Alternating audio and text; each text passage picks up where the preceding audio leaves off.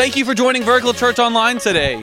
Pastor Brian will be talking about the weed of people pleasing and how that can choke us in our life. Here's Pastor Brian with a message.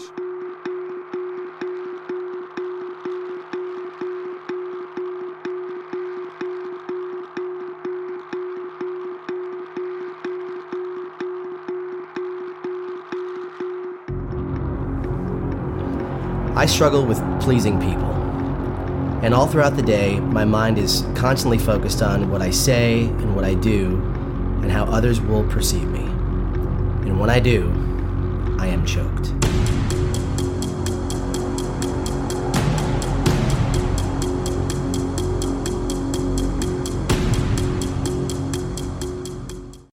You know, uh, I've talked to you before about our online audience. You'll hear us welcome every Sunday those who are our online viewers. And uh, I've mentioned to you that there's a group in Montana at a boys' ranch that's watching. And I've mentioned James and Lauren Dillon as the couple that's there in Montana. Well, this morning, they are here with us today.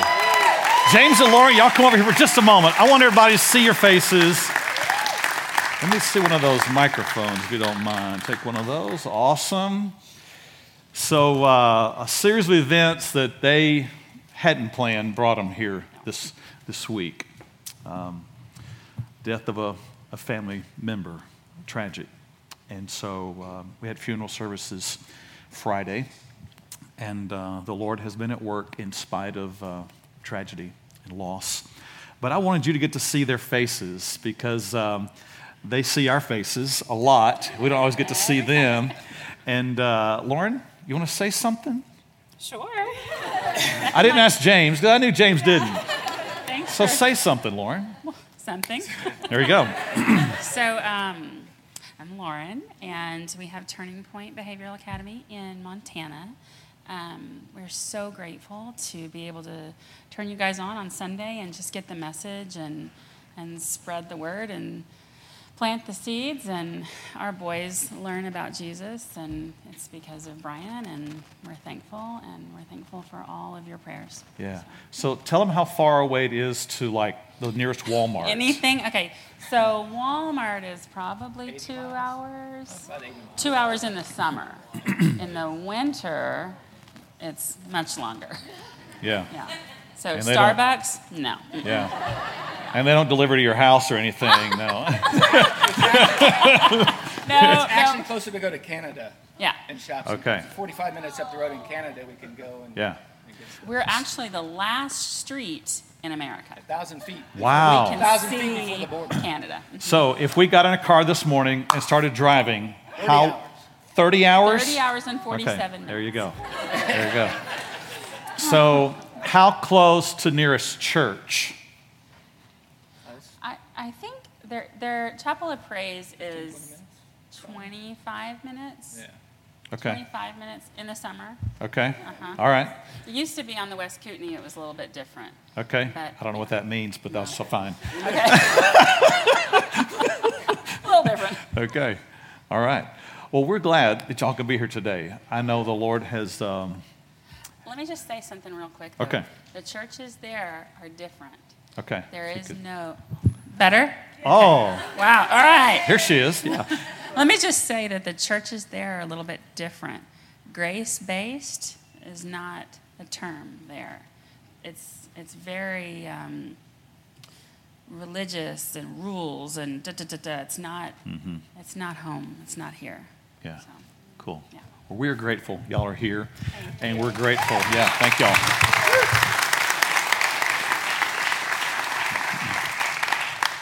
All right. Very good.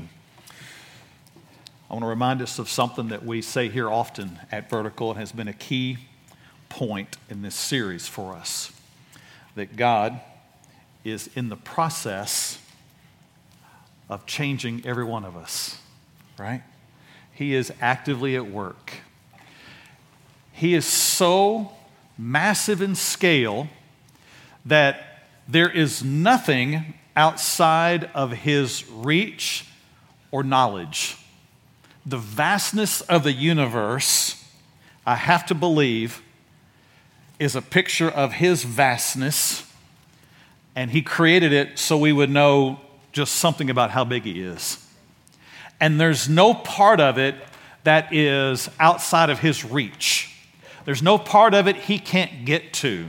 There's no part of it that he says, oh, wait a minute, it's going to take me a little bit to get over to there. He is intimately involved in every aspect of the full scope of eternity. He's also completely aware of what is happening in every part, as though it were the only part. He is also completely aware of everything that's happening in your life right now. He knows every bit of it, and He knows every one of our stories completely, beginning, current to end. And He has known that about every person that has ever existed or will exist. This is just something of the vastness of our God. And He is so loving that He is actively at work in your life, wanting to set you free from your shame of the past, your guilt for your sin, all the conflict that keeps you stirred up, all the anxiety, all the fear, all the pressure, so that you might completely trust Him. And here's what fascinates me as if all of that didn't. He knows how to arrange every event, person, and circumstance in your life to help you see just how good He is. And to use that to shape you into the image of His Son, Jesus. So He is actively at work in my life. There's no part of it that is accidental. He's actively at work in your life, from that side of the room to that side of the room, and to down the road out in the community. He is actively at work. Don't fall for the lie that would tell you your life is random, your life is controlled by someone else. God is in control of your life, whether you are a believer or not. He is actively at work to introduce to you the greatness of who He is. And along the way, He will deposit truth and grace into our lives in this process. He'll introduce a scenario in your life that happens at work or at home, in school, wherever you might be. And it'll bring you to a place where you'll be frustrated, where you'll be at a point of need, and it'll be just the right moment for him to come along and say, Now, here's what you need in this situation. It'll be him, and he'll deposit like seed into soil exactly what you need. Jesus said our hearts are like soil, and it is our role to be a soil that will receive what he says, to not resist, to not discount, and to not be so distracted with other things that when the seed falls in and begins to grow, that we ignore it, downplay it, and move on to other things. But boy, that happens, right? Hello. Anybody else have some weeds that grow in your life from time to time? Yes, that's me. It's so easy to get distracted, get caught up in other stuff. Jesus called it the, the cares of this world. Man, it's tough. I mean, I get it, I live it. God gives you a word, a truth, a principle, and you're believing it. You can't see it in its reality yet. And then all of a sudden, something comes along and it just feels like it just blindsides you all of a sudden with life. And in that moment, you get caught up in believing what you see instead of what He said, right?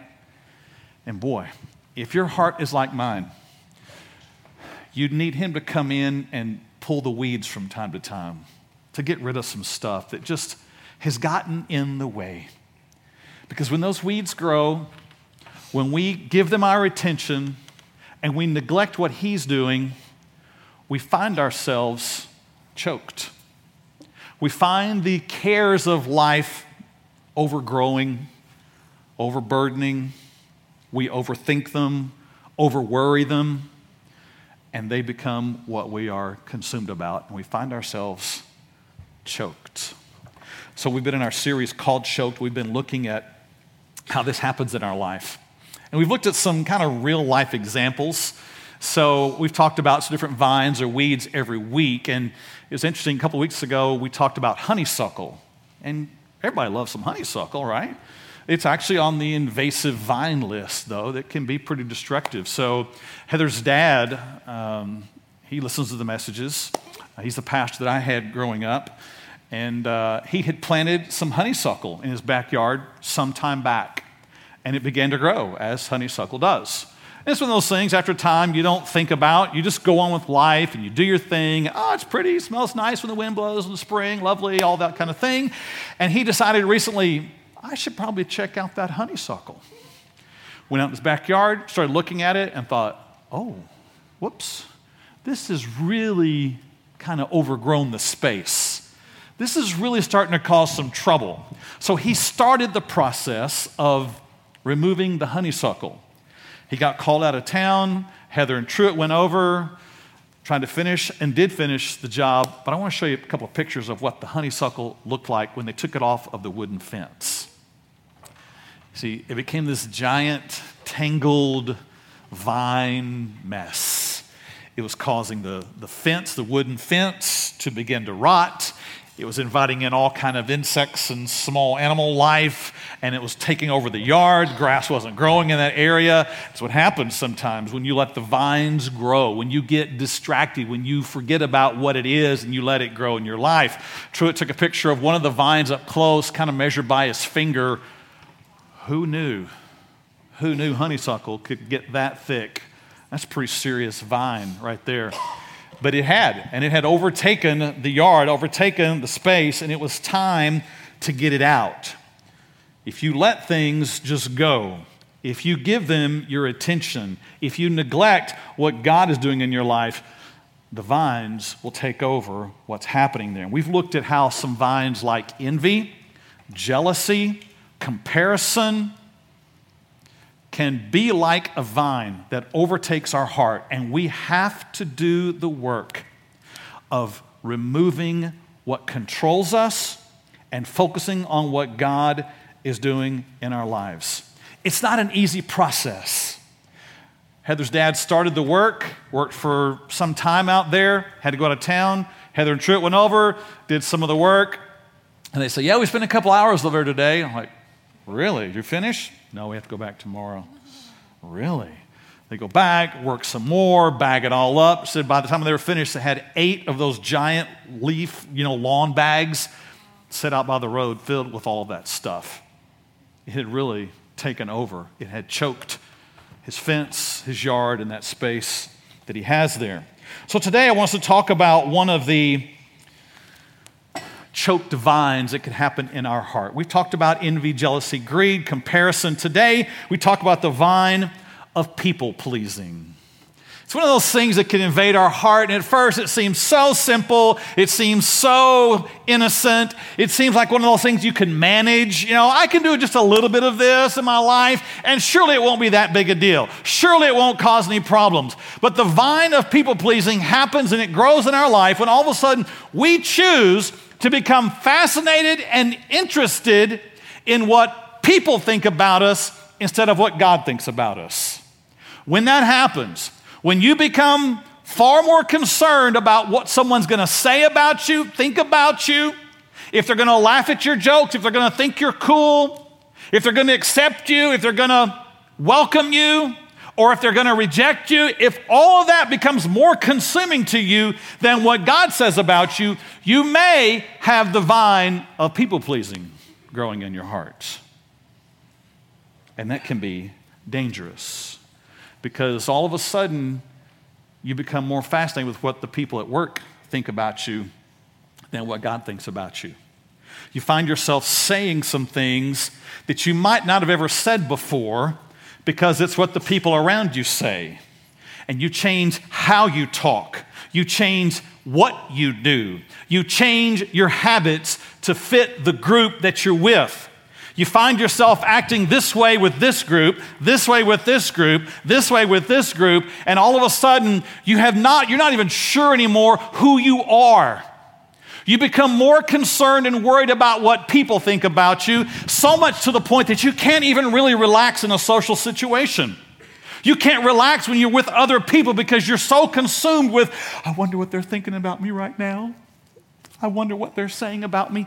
Everything becomes about them, and you can't find any peace, confidence, or rest in your heart because the vine of people pleasing has come into your heart, it's taken over, and you've found yourself choked. The Bible has something to say about people pleasing. It's in the book of Proverbs.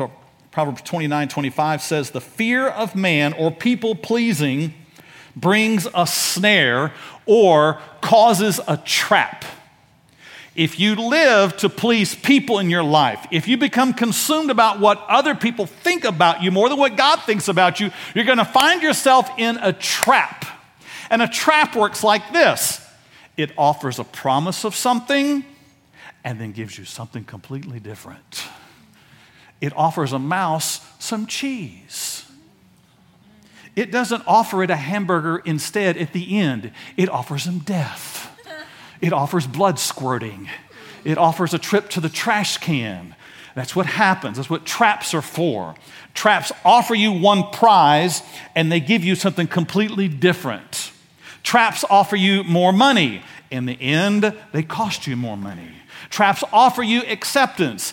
In the end, they end up taking away your own soul. The Bible says the fear of man brings a snare.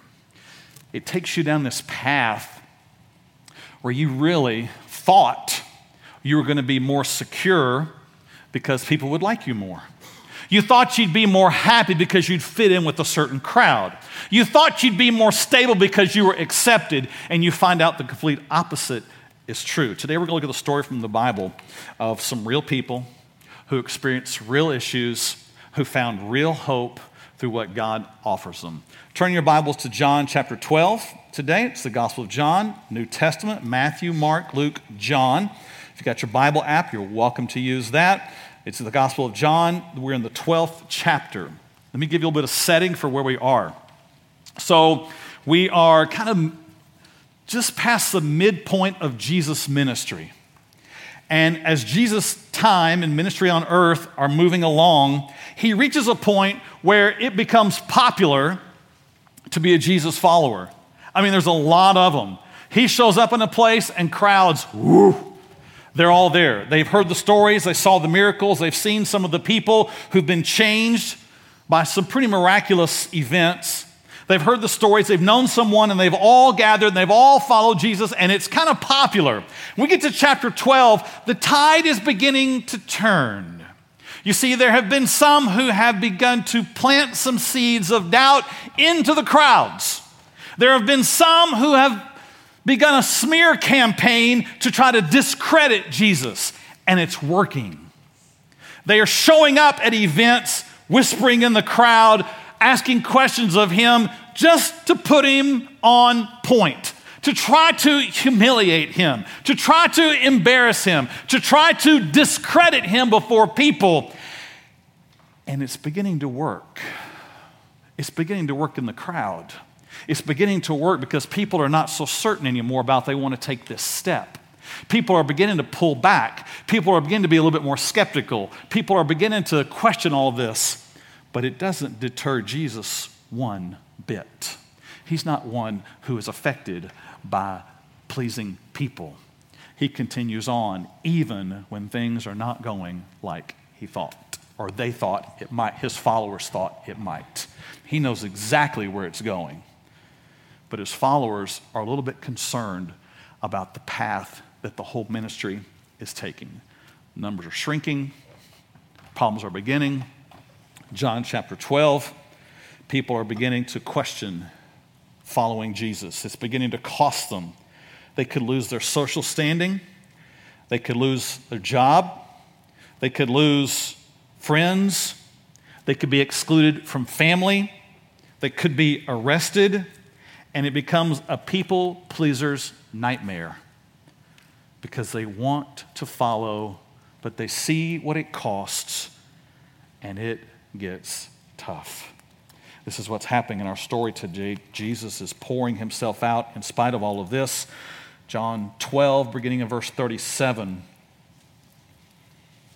Jesus is doing miraculous things, and it says, But although he had done so many signs before them, they did not believe in him. Can you imagine that. Can you imagine being there when waters turned into wine. Can you imagine being there when one who's been sick is all of a sudden well. Can you imagine being there when one who is blind can now see? Can you imagine being there when a few fish and a few loaves of bread feed an entire multitude of thousands? Can you imagine seeing all of that and still at the end of the story say, I don't know, I just don't know about all that stuff. I don't know if I want to, you know, get into all that. I don't know if I can believe all of that. This is what's happening. There are some who see it. The miracles are happening right in front of them. Jesus is talking to them. They have seen it all, they've experienced it all, and they still say, I just don't know about believing that He is really the Son of God and if I should really give my life to Him. Jesus says, or the passage says in verse 40, John quotes something from the book of Isaiah, and he says, He has blinded their eyes, hardened their hearts, lest they should see with their eyes, lest they should understand with their hearts and turn, so that I should heal them. John quotes this passage from Isaiah, and he says, This is what's happening. John says, This is what's happening in our day. People are watching, but it's as though they are blind. They just they don't see it. They're looking, but they don't see it. They're, they're perceiving it, but their hearts are not understanding it because they have hardened their heart. They have taken the soil of their heart and they have just hardened it to the point of, I've been hurt, I've been burned, it's been terrible, I don't like people, I don't trust anybody, and the soil has hardened, firmed up, they're angry, they're bitter, they've been through a lot, and they cannot receive what Jesus is having to say. And John says this is exactly what's happening in our day. Truth won't penetrate, His love can't penetrate because they have resisted, they've hardened their heart. And in spite of all of that, you read in verse 42, and we're going to walk it forward from here, beginning of verse 42. It says, Nevertheless, even among the rulers, many believed in him. John says, you know, there was a lot of people who didn't believe. They rejected, they resisted, their hearts were hard. But John said, you know, there was a group, even among the religious leaders, those who hated Jesus the most those who couldn't stand him, those who plotted against him, those who showed up at events to try to discredit him. Even among those, John says, there were actually some who believed. They said, You know, we do believe he is the Messiah. He is the Lamb of God. He is the only one who can bring us forgiveness. He is the only one that offers hope. He is the only one who is merciful. He is the way and the truth and the life. He is the fulfillment of the law. He is the Lamb of God who came to take away the sins of the world. He is the one. They believed. And it says many believed. What's fascinating to me is what happens next. It says, but because of the Pharisees, they did not confess him. So, among the rulers who were religious rulers of the day, there were those who taught in the synagogue, there were leaders, then there were those who were the Pharisees. These were the ones who were trained in the law. These are the ones who served as rulers and leaders among the people. And they set the pace. They controlled who came in, who went out, they set the standards.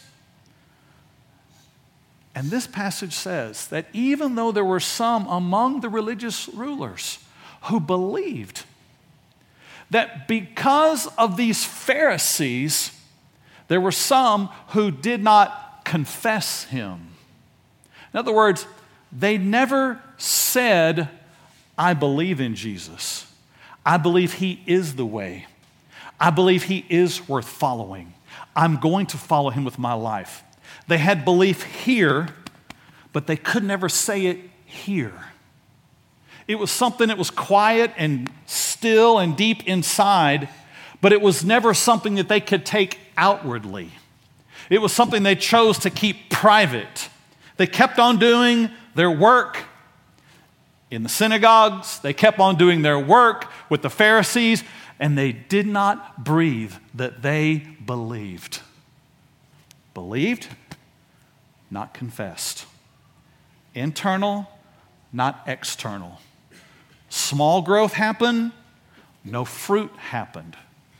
Because, this verse says, because of the Pharisees, because of some people, because of some people who were popular, because of some people who seemed to sway the crowd, because of some people who seemed to have control over who was in and who was out.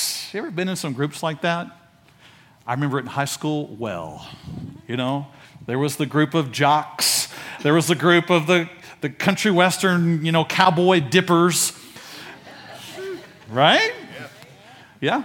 There was the, the rocker group, right? There were the band nerds, my group. There were the academic elites. I couldn't fit in with that group. And they all sat in their spots in the lunchroom. And you, you had to really work to get into those groups. You had to dress like, talk like, be like. And they had their own kind of, you know, informal initiation patterns as well. If you wanted to get in, there were certain things you had to do to fit into that group. And you think, yeah, that's just so high school. Hey, that stuff happens today. Hello, does it not happen at work? Is there not groups? Those same groups, if you look, you just see them. They may all have their business clothes on, but you know, you know who the rockers are, right? You know who the country western dippers are. You know them all. You know who the nerds are. You know who the brainiacs are. They're all still out there. They still happen. They happen in, in cultural groups.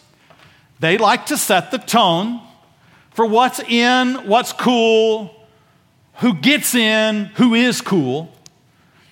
And here in this day, John says there were some who were part of the elite. But they came to believe in Jesus, but they just couldn't ever say it because they got afraid of what might happen to their status. They didn't want to get cast out of the crowd.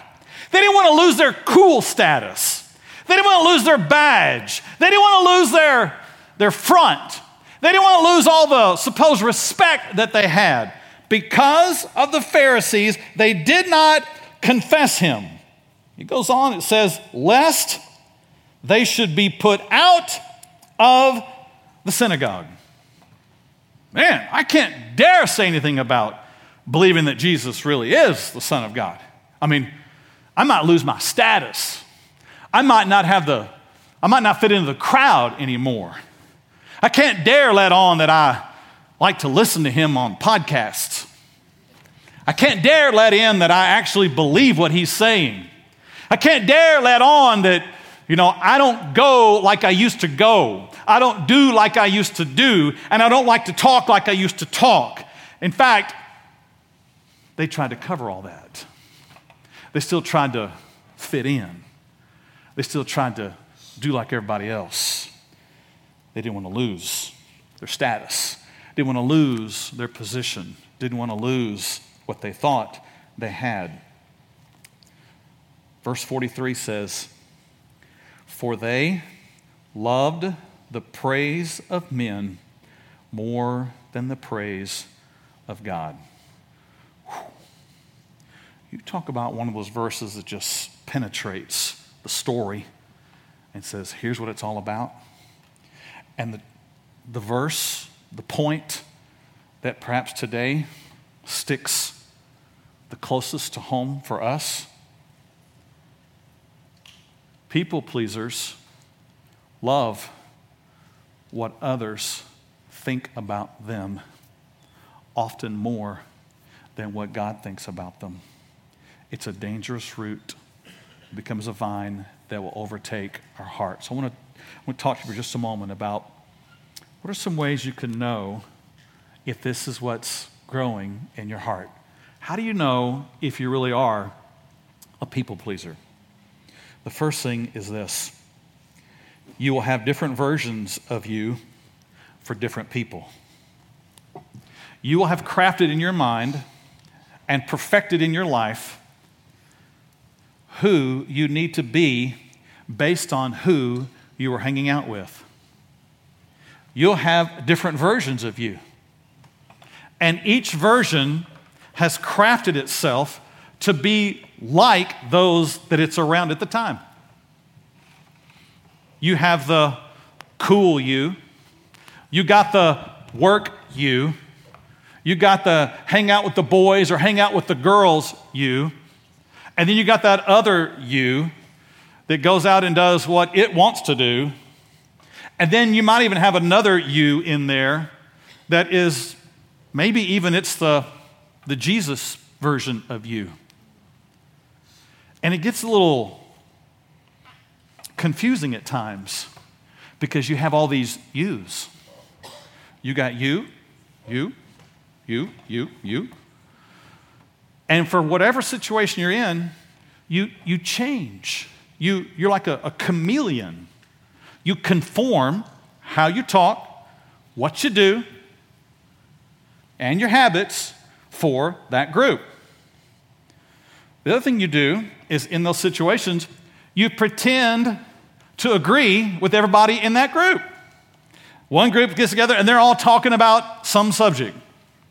And you're like, yeah, I know exactly what you're talking about. And inwardly you're like, Mm-mm, I, mm, I don't agree with that at all. But you're too afraid to say it because of the group.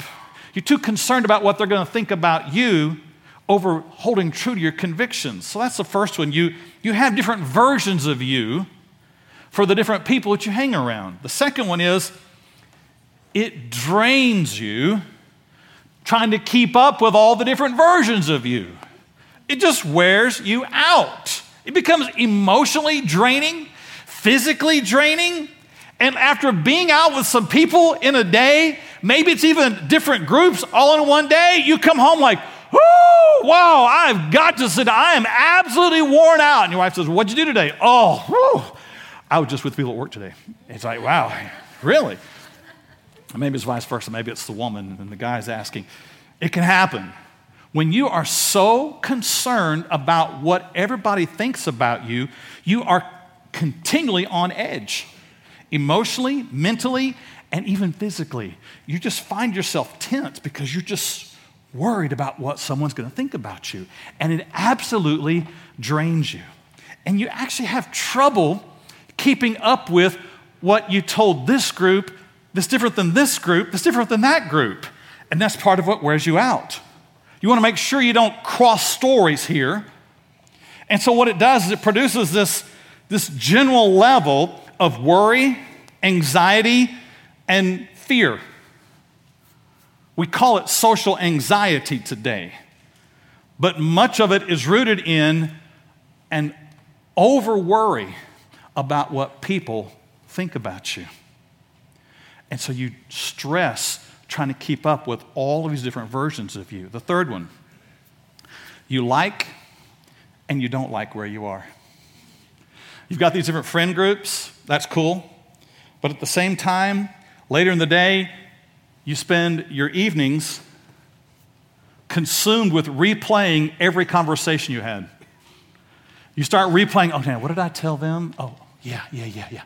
Okay. Oh, oh man, that other con- you're replaying the conversations, replaying the interactions, replaying what they thought about you, and you, you have trouble even making decisions when you're with people because you're, you're so concerned about what they think. And it leads to that worst case scenario that every husband and wife really doesn't like. You know, we're sitting in the car. Where do you want to go eat, honey? I don't know. Where do you want to go? You know, that moment? But it's like that in a crowd. You get in a group of people and you really have an opinion, but they want you to make a decision and you won't because you don't want to be rejected. You don't want to look bad in front of the group. You end up with this low level resentment for people in general. You don't even know why, but where it comes from is your frustration with trying to please everybody. and you can't get enough of the likes. You can't get enough of the nods. You can't get enough of the laughter. And it becomes like this addictive drug that you're just pursuing. I got to have it. I got to have more of that laughter. I got to have more of this acceptance. I got to have more of what's this praise that comes from these people. And you find yourself worn out because of you're trying to be so many different things and you like where you are and you don't like where you are. The fourth one is you end up being driven by fear. Much of life becomes this decision process made by I don't want to cause pain here, hurt this person's feelings, make them think less of me. And so fear becomes the way you actually make decisions. You have difficulty saying no, you over worry, you over worry about work and what people think about you. You over worry about family and what everybody else is thinking about you. You have, you have difficulty enjoying social interactions, and you sure don't want to have to come in contact with any correction or criticism. That is a necessary part of life, but for the people pleaser, coming in, coming in contact with correction or criticism is devastating it hurts the worst because you feel like you've just disappointed where your ultimate acceptance comes from. The fifth one is you start to lose sight of the real you. You're so focused on what everybody else is thinking about you and these different versions of you that you're really not even sure which one is the real you anymore. You struggle with what is your core? Who are you? Which one is you? What you used to hold on to as convictions, things that you've said, I will never do this, all of a sudden become conveniences. Convictions slip to conveniences because you don't want to cause people to not like you.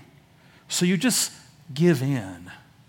You give up what God had called you to. Even events like this become difficult. Experiences with God become difficult because you're not sure who you really even are. And you want to have a focus on Him, but you're too worried about them. You want to be able to give Him your full focus, but you can't help but knowing everybody else is here. Worship's hard, being honest is hard, sitting in a small group is off the page. We don't even do that because that would mean possibly getting into a group, saying something about your life, revealing some things about maybe how things are going that could really just be the end of you, you think. Turns out it's where your life really is.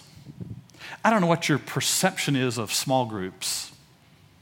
If you think it's just people sitting around, you know, sharing all of their messy sins, everybody crying and, you know, feeling sorry for you and all of that, that's not what small groups are. At least they're not here at Vertical.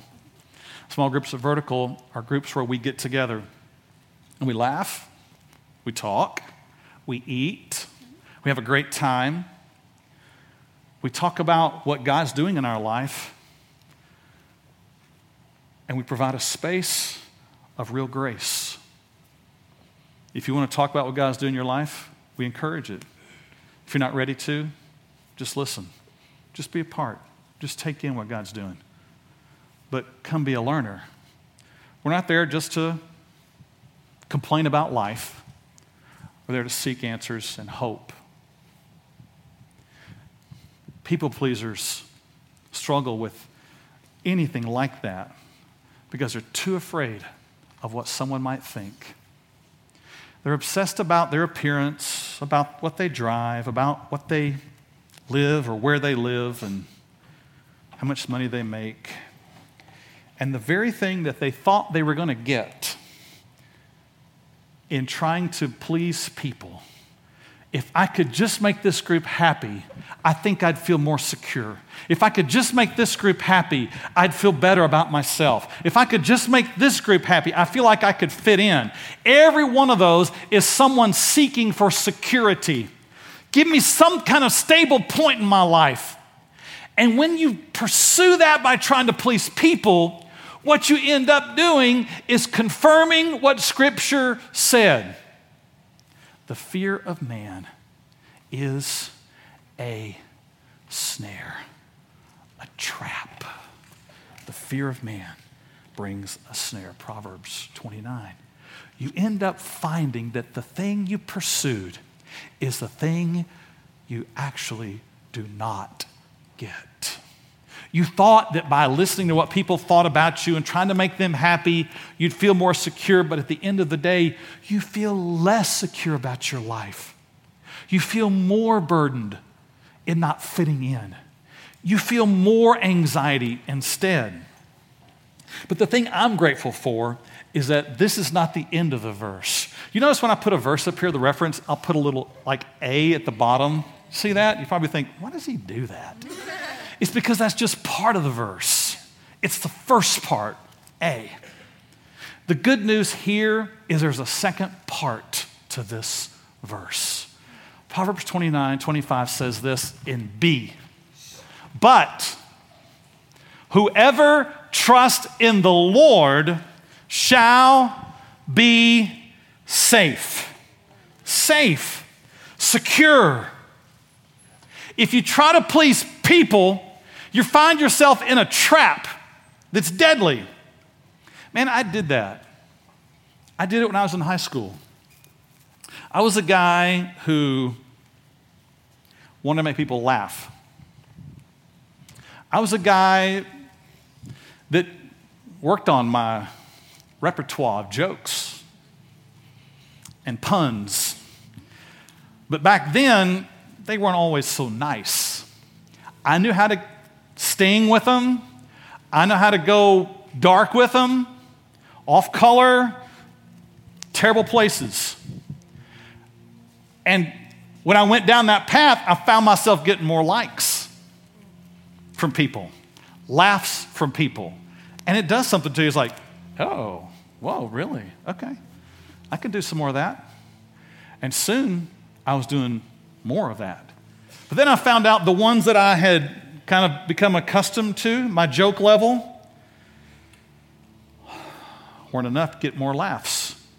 So I had to go more weird with them more off color, more cruel. And I found a new level of laughter and acceptance. And I found myself going down a path that took me into some bad places, with some wrong groups, tempted by some stuff that I never imagined I'd be led into. And then eventually, even falling in those places the fear of what people thought became to me a trap, and I fell into it. It wouldn't be until after my senior year that I would hear the gospel for really the first time. It wouldn't be until then that I would understand something about my acceptance is not about what people think about me. My acceptance has been won in what God thinks about me through Jesus and I put my faith in him. I was baptized and I began to walk with him. And the strangest thing happened. You would think people would rush to your side, be your friend, because you had followed what God had wanted for you. That didn't happen. In fact, friends walked away, friends left, didn't want to hang out, and I found myself with a smaller group, sometimes with just me. But what I found was a place of security in here that was greater than what anything in the crowd ever offered me. I found a place of hope and peace even when I was alone. I found a place of stability and confidence even when people rejected me, even when people mocked me, even when people turned away from me. There was something inside that gave me a greater sense of security in knowing I am loved by the God who created this universe. I am forgiven because of what He did for me. I have been chosen by Him, by His design, and by trusting in Him, it gave me peace. It brought me to a place security. And this truth became a reality for me. The one who trusts in the Lord, he will be safe. Now, I wish I could tell you I had that struggle back in 1981 and 82 and it was over. Didn't work that way. That became the first victory of many other battles and victories I would have to face again and again and again. But I have found God to be faithful and true every time along the way when I'll be willing to do what He says and not what the crowd says. So this morning, you may be listening to all of this. You may be like Heather's dad who said, You know, I think I've got some honeysuckle in the backyard that's taken over my fence. You might say, I've got some uh, people pleasing vines that have taken over my heart. I've all of a sudden found myself in some places I never thought I'd be. I found myself weak, insecure, fearful, and controlled by what others think. If that's where you find yourself today, there's good news. Whoever trusts in the Lord will be safe. And God Himself is a wise gardener who knows how to come into our hearts and clear out what has overtaken us, what is choking us. So, what I'm doing today, and what I would invite you to do, is say, God, would you clean out of my life whatever is keeping me from trusting you completely? I don't want to live my life in fear of what others think. I want to live my life seeking to please you only. I don't want to please the crowd. I don't want there to be five versions of me. I want there to be one version of me, and it's the version you say I am. And you say I'm loved. You say I am yours. You say I'm forgiven. You say I'm righteous. You say I'm called. You say I'm chosen. You say I have peace. I want that to be the only version of me there is. And I walk into work, that's who I am. I walk into my home, that's who I am. I walk into school, that's who I am. I walk into my friend's house, that's who I am. I'm the same regardless. I'm what God's called me to be, and that's where my security is. Amen? Amen. Would you bow your heads with me today as we pray? Father, I know you're working in our hearts because your word tells us that you do. I know you are working to remove the distractions and cares of this world and the things that keep us from growing up in you and having you grow in our life. So today, Lord, I would ask that you would do your work, remove the weeds, the vines, the distractions, the things that have overtaken us so that we might have you alone as our focus, that we would trust in what you say about us and no one else. We wouldn't look to what the crowd says or what people think. We wouldn't try to be so many different things to so many different people, but that we would be the one thing you say that we are, and that is yours. So, Father, we submit to you today. Clear our hearts, remove the vines. We will put our focus completely on you. We pray in Jesus' name. Amen. Man, what an incredible message from Pastor Brian. There's so much to learn in a message like that. And it was so great to see everyone take in the knowledge and to take in the word. We'll see you next week at 1030.